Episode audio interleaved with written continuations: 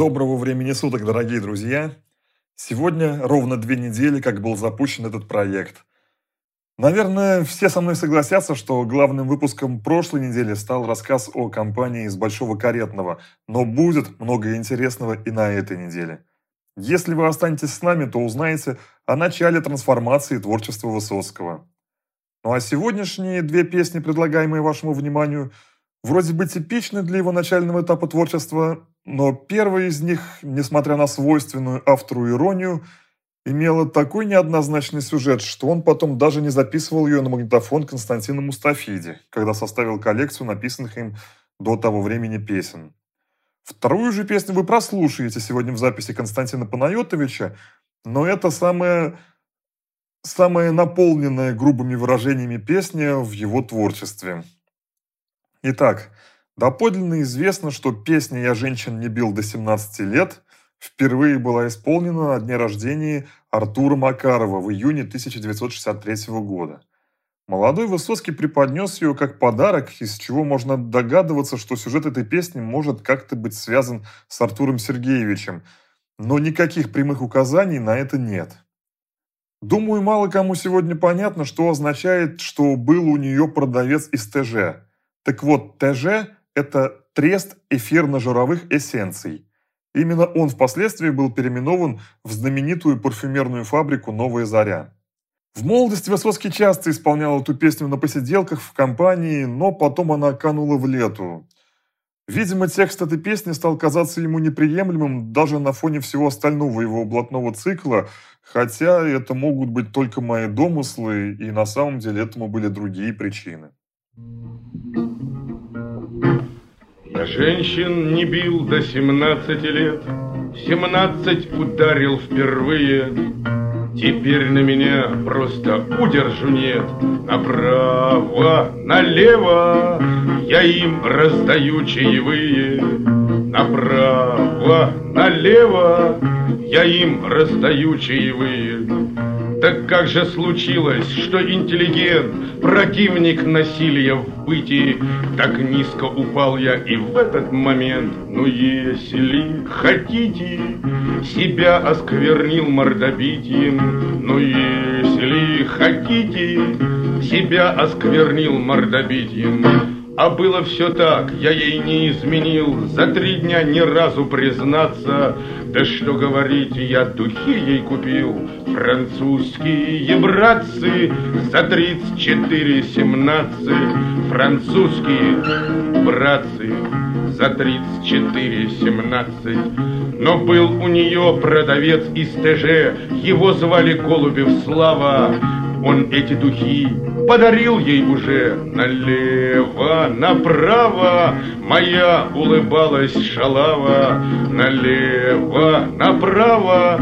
Моя улыбалась шалава. Я был молодой, и я вспыльчивый был, претензии выложил кратко.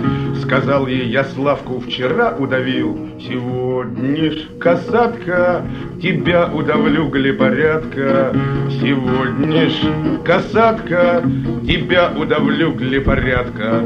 Я с дрожью в руках подошел к ней впритык, зубами стуча Марсельезу, к гортани присох непослушный язык, и справа, и слева я ей основательно врезал, и справа, и слева я ей основательно врезал.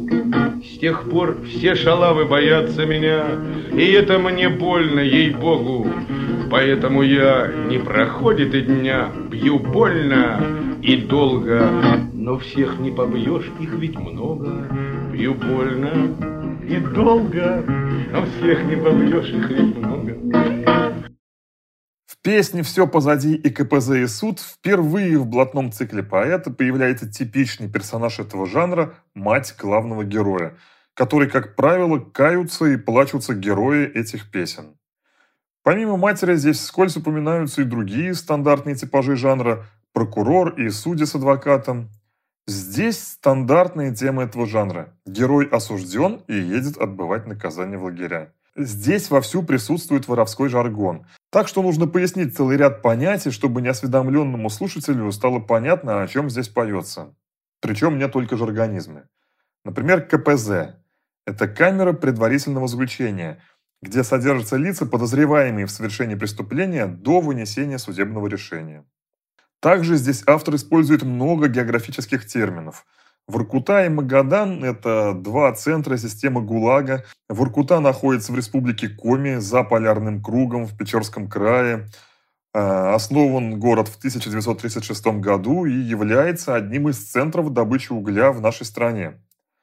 Магадан стоит на берегу Охотского моря, основан в 1929 году, и его название прочно засело в сознании людей с Колымой, который недалеко от него берет свое начало.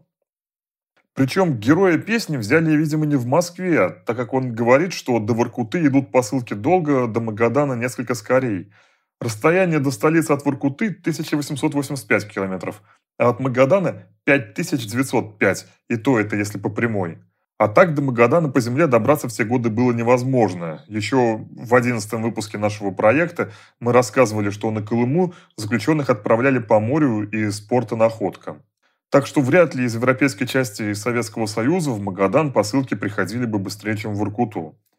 Но отправляют героя на Кольский полуостров, который находится тоже за полярным кругом, но менее чем в полутора тысячах километров от Москвы, между Белым и Баренцевым морями, и где тоже был сосредоточен ряд лагерей системы ГУЛАГ. Тьму-Таракань в данном случае это не географическое место, а синоним слова «глушь», причем полная глушь. Хотя на самом деле этот город есть, вернее был, Находился он в дельте реки Кубань, на месте нынешней станицы Тамань, Основан был еще в VI веке до нашей эры греками с острова Лесбос и в разное время принадлежал грекам, хазарам, Киевской Руси. Его завоевал князь Святослав. Затем византийцам, Генуэзской республике, Турции – и, конечно, систему ГУЛАГа не предусматривала лагерей у моря в Краснодарском крае, иначе бы герой песни, наверное, не пел так пренебрежительно об этом месте. А вообще Тмутаракань стала синонимом э, слова «глушь» по той причине, что эта территория русского государства в те годы находилась очень далеко от центра, от Киева, от Чернигова и уж тем более от Владимира, Москвы и Суздаля. Но вернемся к песне. Целую вереницу грязных ругательств выдает в своем монологе главный персонаж. Падлы, суки, волки, паскуда. Но надо понимать, что в криминальном мире даже эти слова носят подчас другое значение. Так, суки – это заключенные, сотрудничающие с администрацией мест лишения свободы, назначались бригадирами и учетчиками, а иногда даже могли привлекаться в помощь к органам для охраны лагерей.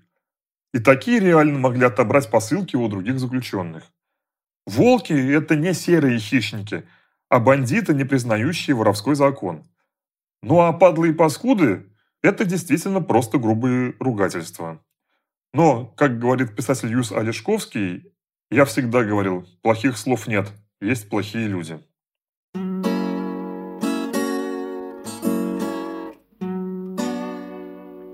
Все позади, и КПЗ, и суд –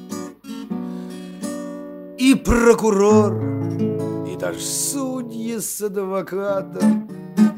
Теперь я жду, теперь я жду, куда, куда меня пошлют, куда пошлют меня работать за бесплатно. Мать моя, давай рыдать, давай думать и гадать, куда, куда меня пошлют. Мать моя, давай рыдать, а мне ж ведь в общем наплевать, куда, куда меня пошлют. До Воркуты идут посылки долго, До Магадана несколько скорее. Но там ведь все, но там ведь все.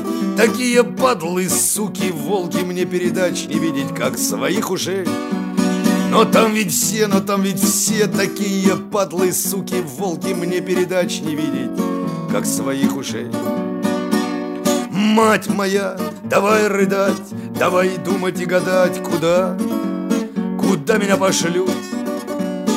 Мать моя, давай рыдать, а мне ж ведь в общем наплевать, куда, куда меня пошлют.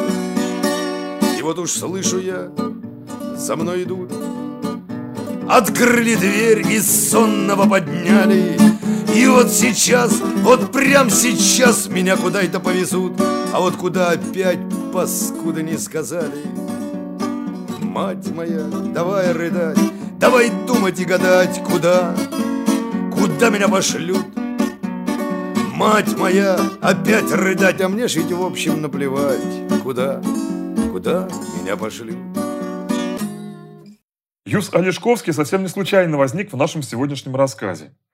В 1959 году он написал песню «Товарищ Сталин, вы большой ученый». Так однажды я возвращался из Москвы на дачу.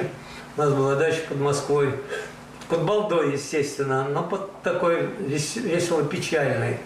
Иду, и вдруг сами по себе возникли в башке строчки. «Товарищ Сталин, вы большой ученый».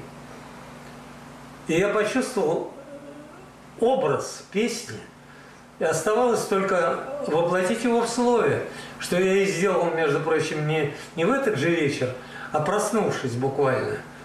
И запомнив эти две строки. И моментально, почти что импровизируя, я все сочинил. Потом напел друзьям, и она э, всегда пользовалась каким-то бешеным успехом, чего я, собственно, и не ожидал, и не писал для этого, не сочинял для этого и т.д. А потом уже от меня не отставали в ЦДЛ несколько лет. Спой, спой. Я уж в конце концов так ставь бутылку, то спою. Песня обрела невероятную популярность. Ее пели по всей Москве. Это один из самых главных, если не самый главный, неофициальный хит тех лет. Возможно, эта песня стала так популярной еще и потому, что, несмотря на то, что в ней поется о лагерях, что абсолютно сродни жанру блатной песни, поется она от имени политзаключенных. Вообще, блатная песня – это была территория уголовников. А в предыдущие дни мы говорили о том, что в эпоху оттепели интеллигенция запела блатные песни как противовес официозу, как единственную возможность говорить о свободе. И ради этого она запела песни уголовников. А Юс Олешковский написал песню, которая была гораздо ближе интеллигенции. Поэтому она в один момент перекрыла весь остальной модный пласт блатного жанра. Автор в песне в каждом четверостишии прекрасно обыгрывает все сталинские и коммунистические лозунги и доклады. Так, например, в языкознании знаете вы толк, намекает на доклад Сталина «Марксизм и вопросы языкознания». А вы здесь из искры добывали пламя? Шикарная отсылка к эпиграфу революционной подпольной газеты, выпуском которой в царской России занимался Ленин. «Из искры возгорится пламя». Высоцкий очень любил исполнять эту песню, и она долгое время держалась в его репертуаре. В Крыму это дело было. Моя первая жена, первая жена вдруг говорит мне, а мы нежились в Алубке на пляже. «Э, Эй, слушай-ка, слушай, я прислушался. Голос Высоцкого я знал. Хотя он мало кому еще был тогда известен, только в очень узком кругу. Поет песню о Сталине. Я был с ним даже и не знаком еще. А потом нас познакомили очень вскоре у него в театре. Мы быстро разговорились, даже, по-моему, врезали бутылку портвишка. И я ему сказал, что это очень рад был услышать песенку в его исполнении, только что-то подправил там. Ну, ее всегда, тогда, когда ее пели, как-то вносили что-нибудь свое. Надо сказать, что за последние годы у него сильно изменилось отношение к отцу народов, как, впрочем, и у многих советских граждан после 20-го съезда КПСС. Когда он был маленький, он искренне верил во всю советскую пропаганду, навязывающую единственную правильную идеологию, и сомнений у него ни в чем не возникало, как и у всех детей Советского Союза. Когда умер вождь, он искренне горевал и плакал, и с Володей Акимовым аж два раза просачивались к телу Сталина в колонный зал Дома Союзов, где шло прощание с 6 по 9 марта 1953 года круглосуточно. А в день похорон он, 15-летний пацан, написал проникновенное и искреннее стихотворение «Моя клятва», которое было напечатано даже в стенгазете на работе его мамы Нины Максимовны. Опоясана трауром лент, погрузилась в молчание Москва, глубока ее скорбь о вожде, сердце болью сжимает тоска. Я иду средь потока людей, горе сердце сковало мое. Я иду, чтоб взглянуть поскорей на вождя дорогого чело. Жжет глаза мои страшный огонь, и не верю я черной беде. Давит грудь несмолкаемый стон, плачет сердце о мудром вожде. Разливается траурный марш, стонут скрипки и стонут сердца. Я у гроба клянусь не забыть дорогого вождя и отца. Я клянусь, буду в ногу идти с дружной, крепкой и братской семьей. Буду светлое знамя нести, что вручил ты нам, Сталин родной.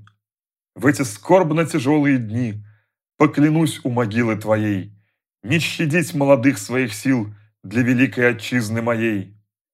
Имя Сталин в веках будет жить, будет реять оно над землей. Имя Сталин нам будет светить вечным солнцем и вечной звездой. Кстати, с точки зрения мастерства, очень даже неплохо для 15-летнего. Но уже ровно через 10 лет Высоцкий наиграл на квартире Левона Кочеряна небольшой набросок «У Наполеона Ватерлоу есть хотя бы», который оказался записан на магнитофон. В этом наброске автор намекнул на тот факт, что даже у Наполеона бывали поражения, а согласно нашей историографии и подаче материала, у Сталина поражений не бывало. Здесь говорилось о 10 сталинских ударов. Думаю, не все читатели знают, что это такое, поэтому надо пояснить. Этот термин возник 6 ноября 1944 года в докладе Сталина «27-я годовщина Великой Октябрьской социалистической революции» и означает 10 успешных стратегических наступательных операций, проведенных в 1944 году, в результате которых была полностью освобождена территория СССР. Вот они. Первое. Ленинградско-Новгородская. Январь-февраль. В результате снята блокада Ленинграда. Вторая. Днепровско-Карпатская в феврале-марте. В результате освобождена правобережная Украина и фашисты отброшены за реку Днестр. Третья. Одесская и Крымская. С 26 марта по 12 мая. Ну, понятно, освобождены Одесса и Крым. Четвертое. Выборгско-Петрозаводская в июне и июле наступление на Карельском перешейке, которое вынудило выйти из войны Финляндию. Пятое. Белорусская. С 23 июня по 29 августа. Выход советских войск к берегам Вислы и полное освобождение территории Белоруссии. Шестое. Львовско-Сандомирская. В июле-августе. Освобождена Западная Украина. Седьмая. Яско-Кишиневская и Румынская. Прошли в августе-сентябре. В результате полностью освобождена Молдавия, а Румыния и Болгария вынуждены выйти из войны. Восьмая, Прибалтийская, в сентябре-октябре. Полное освобождение Литвы и Эстонии, создание Курлянского котла, где более 30 немецких дивизий были отрезаны от своих основных сил. Девятое, Восточно-Карпатская и Белградская, в октябре. Освобождение Закарпатской Украины и большей части Венгрии. И, наконец, десятое, Пиццама Киркенесская прошла в октябре. В результате была освобождена Печенга, и наши войска вошли в Северную Норвегию. В результате этих ударов военные действия перешли на территорию Германии и ее союзников. Позже, после развенчания культа личности, слово «сталинских» было исключено из термина. Так вот, этот набросок у Наполеона Ватерлоу есть хотя бы, так и не переросло в полноценное произведение. Но Высоцкий стал его использовать как эпиграф к песне Юза Олешковского «Товарищ Сталин, вы большой ученый». Кстати, когда вся интеллигенция страны пела эту песню, никто не знал, кто автор. А на то, чтобы установить авторство, ушло достаточно много времени. 20-й съезд КПСС в 1956 году развенчал культ личности Сталина, но открытая критика в искусстве самой этой личности абсолютно не приветствовалась. Поэтому Олешковский и не стремился раскрыть свое авторство. Позже, когда Высоцкий стал очень популярен, из-за того, что он часто исполнял эту песню, многие стали считать, что это вообще его строки. И только позже стало известно, что написал ее Юс Олешковский. Настоящее имя, кстати, Иосиф. Родился он 21 сентября 1929 года в Красноярске. В школе учился плохо, был второгодником, в результате был исключен из школы. Но обо всем этом он сам прекрасно рассказал в своей автобиографии. Слава богу, что я успел родиться в Сибири в сентябре 1929 года, потому что это был год ужасного, уродливого перелома, и мало ли что тогда могло произойти. Затем я успел возвратиться в Москву и познакомиться с уличным матом гораздо раньше, к сожалению, чем со сказками братьев Гримм. Потом я оказался в больнице с башкой, пробитой здоровенным куском асфальта, что навсегда нарушило в ней способность мыслить формально-логически и убило дар своевременного почитания здравого смысла. Потом я пошел в детсад, но исключен был из него вместе с одной девочкой за совершенно невинное и естественное изучение анатомии наших маленьких тел. Так что в школу я попал человеком, слегка травмированным варварски бездушной моралью тоталитарного общества. Прогуливая однажды, я свалился в глубокий подвал, повредил позвоночник, но выжил. Врачи и родители опасались, что я останусь лилипутом на всю жизнь, хотя сам я уже начал готовиться к карьере малюсенького циркового клоуна. К большому моему разочарованию я не только продолжал расти, но превратился в оккупанта Латвии вместе с войсковой частью отца, успешно тонул в зимних водах Западной Двины, потом успел свалить обратно в Москву и летом 41-го снова махнуть в Сибирь в эвакуацию. Вообще, многие наиважнейшие события моей жизни произошли за Уральским хребтом, так что я имею больше конкретных прав называться евразийцем, чем некоторые нынешние российские политики, стоящие одной ногой в Госдуме, а другой в Индийском океане. Во время войны в Омске я успел влюбиться в одноклассницу буквально за месяц до зверского указа Сталина о раздельном обучении двух полов. По всем предметам я в школе драматически не успевал. Это не помешало мне успеть не только схватить от любви и коварства, но и от курения самосада и голодухи чехотку. Не только выздороветь, но и возвратиться в Москву здоровенным верзилой, победителем палочек Коха, умеющим стряпать супы, колоть дрова, растить картошку – а также тайно ненавидеть вождя с такой непонятной жестокостью, прервавшего романтические общения мальчиков с девочками в советской школе. Я был весельчаком, бездельником, лентяем, картежником, жуликом, хулиганом, негодяем, курильщиком, беспризорником, велосипедистом, футболистом, чревоугодником, хотя всегда помогал матери по дому, восторженно интересовался тайной деторождения и отношения полов, устройством Вселенной, происхождением видов растений и животных и природой социальных несправедливостей, а также успевал читать великие сочинения Пушкина, Дюма, Жюля Верна и Майна Рида. Может быть, именно поэтому я ни разу в жизни своей никого не продал и не предал. Хотя энное количество разных мелких пакостей и грешков успел, конечно, совершить. Я проработал с полгода на заводе, но школу кончить и вуз так и не успел, о чем нисколько не печалюсь. Я без ума втрескался в соседку по партии в школе рабочей молодежи. Любовь эта напоминала каждую мою контрольную по химии. Она была совершенно безответна. Дело не в этом. К счастью, общая химия бытия такова, что я с тоски и горя начал тискать стежки. То есть я изменил соседке по партии Ниночке и воспылал страстной любовью к музе, которая впоследствии не раз отвечала мне взаимностью. Вообще это было счастьем успеть почувствовать, что любовное мое и преданное служение музе пожизненно. Но что все остальное – карьера, бабки, положение в обществе, благоволение властей и прочие дела такого рода зала. Учился плохо, потому что я, наверное, в старину был тем, кого сейчас называют э, гиперактивным. Между прочим, э, гиперактивных людей везде много, но раньше не знали, что это гиперактивность, и думали, что это распущенность. Mm. А на самом деле я не мог посидеть на уроке. Я не был никаким истериком, наоборот, я любил читать, заниматься конструктором, вот, и, э, и так далее, и болтаться во дворе. Но тем не менее, тем не менее, жизнь моя была осложнена тем, что я был э, каким-то животным, настроенным на ничем и никем не регламентируемую свободу. И поэтому у меня всегда были конфликты. От этого, попав в армию, э, на флот, э, я не мог совершенно соответствовать казарменной жизни, указаниям и так далее. И мне с самого начала сказали, ну, ты скоро окажешься там.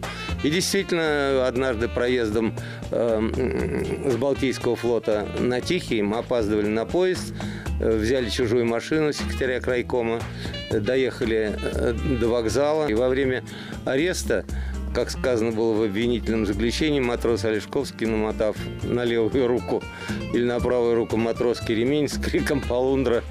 Вот это. Конечно, все были арестованы. Э, отсидел я, дали 4 года, отсидел я 3 э, по амнистии, по сталинской а по, то есть не по сталинской, а, ну, хрен, по Ворошиловской. А, в лагере произошло событие, которое изменило его жизнь. Причем произошло оно в сортире. Среди, как он сам сказал, желтоговенных сталагмитов. Там он наткнулся на несмятую страницу журнала «Америка». Вот как Олешковский это вспоминал.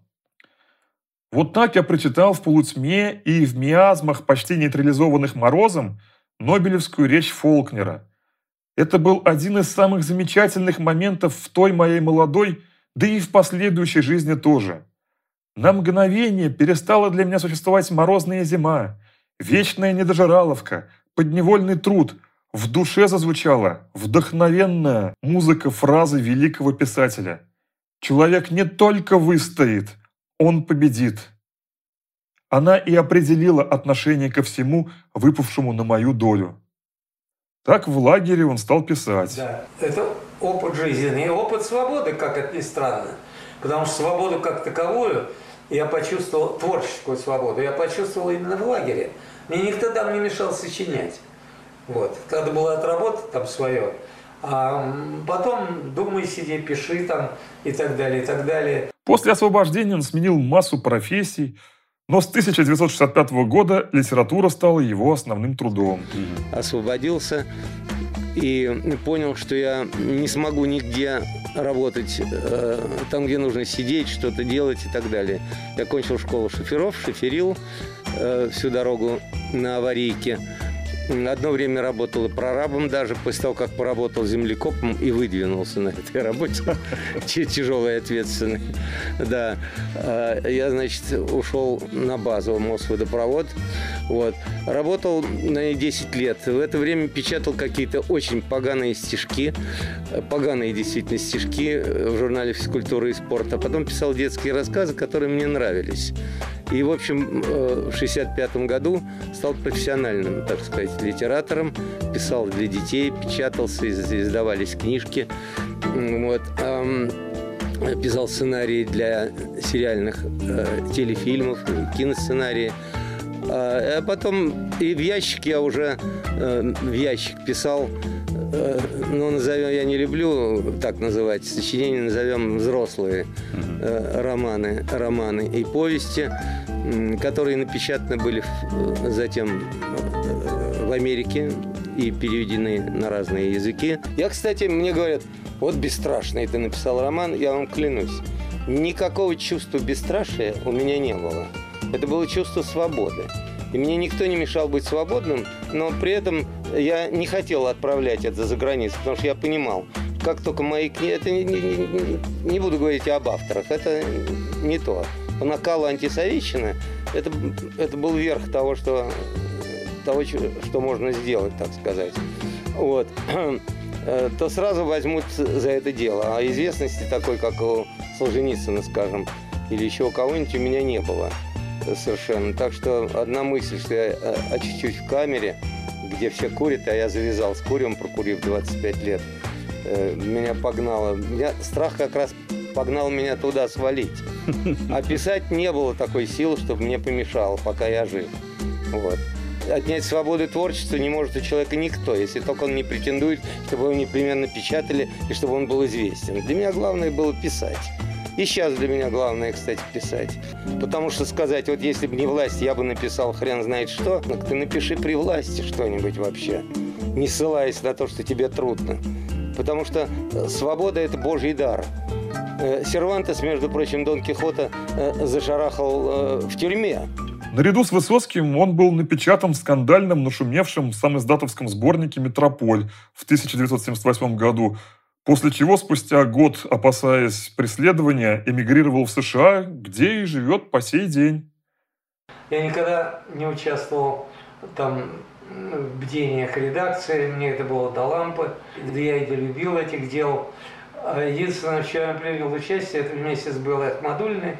Мы поехали к моим знакомым организовывать на следующий день э, поход всех иностранных журналистов в кафе «Аист», по-моему. Мы с ней накирялись, болтали о стишках, что-то читали друг другу и так далее. А на следующий день это кафе и ряд других закрыли начисто до замки под лозунгом «Сантехнадзор». Вот. Да. Ну, вот все мое участие в метрополе. Но на этой волне я уехал первым из его участников, поэтому на меня тут обрушились всякие журналисты на Западе. Но я всегда подчеркивал, что мой, мое участие в нем жалкое. Это несколько моих песен. И то господин Аксенов испугался допечатать там песню о Сталине. в которой не было ничего антисоветского, кстати. Вот, так что я бы, например, на его месте не стал пугаться. В Америке я успел написать 8 книг за 16 лет, тогда как за первые 33 года жизни сочинил всего-навсего одну тоненькую книжку для детей. Это вновь отрывок из автобиографии Юза Олешковского, которую закончил он такими словами. «Честно говоря, если бы я имел в 1929 какую-нибудь информацию об условиях жизни на Земле, если бы от меня лично зависело, быть или не быть, то не знаю, какое принял бы решение. Впрочем, несмотря на справки об ужасах земного существования, о войнах, геноцидах, мерзостях Сталина и Гитлера, диком бреде советской утопии, террариумах коммуналок и так далее и тому подобное, все равно я успел бы завопить. Быть! Одним словом, сегодня, как всегда сердечно словословие Бога и случай, за едва ли повторимое счастье существования, я горько жалуюсь и горько слезы лью. Но как бы то ни было, строк печальных не смываю. Жену, детей, друзей и Пушкина люблю, а перед свободой благоговею. Понимаю, что многого не успел совершить, в том числе и помереть. Не знаю, как насчет остального, например, хорошей натаски в латыни, греческом и английском. А врезать в свой час дуба я всегда успею.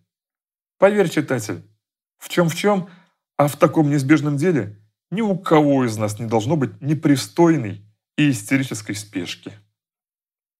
Ну а на сегодня это вся информация. Всего вам доброго и до завтра.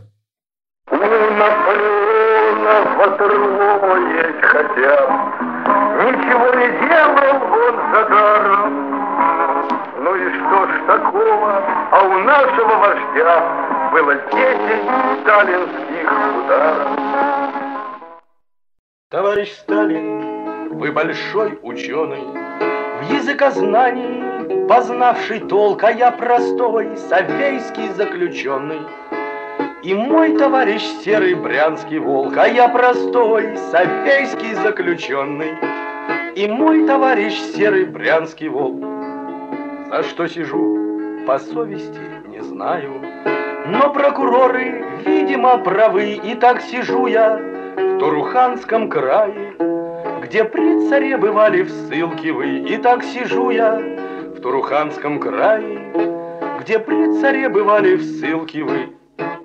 И вот сижу я в Туруханском крае, Где конвоиры строги и грубы, Я это все конечно понимаю, Как обострение классовой борьбы, Я это все конечно понимаю, Как обострение классовой борьбы. То дождь, то снег, то машкара над нами, А мы в тайге с утра и до утра Вы здесь из искры раздували пламя. Спасибо вам, я греюсь у костра, Вы здесь из искры раздували пламя. Спасибо вам, я греюсь у костра. Я вижу вас, как вы в партийной кепке, И в кителе идете на парад, Мы рубим лес и сталинские щепки. Как раньше во все стороны летят, Мы рубим лес и сталинские щепки. Как раньше во все стороны летят.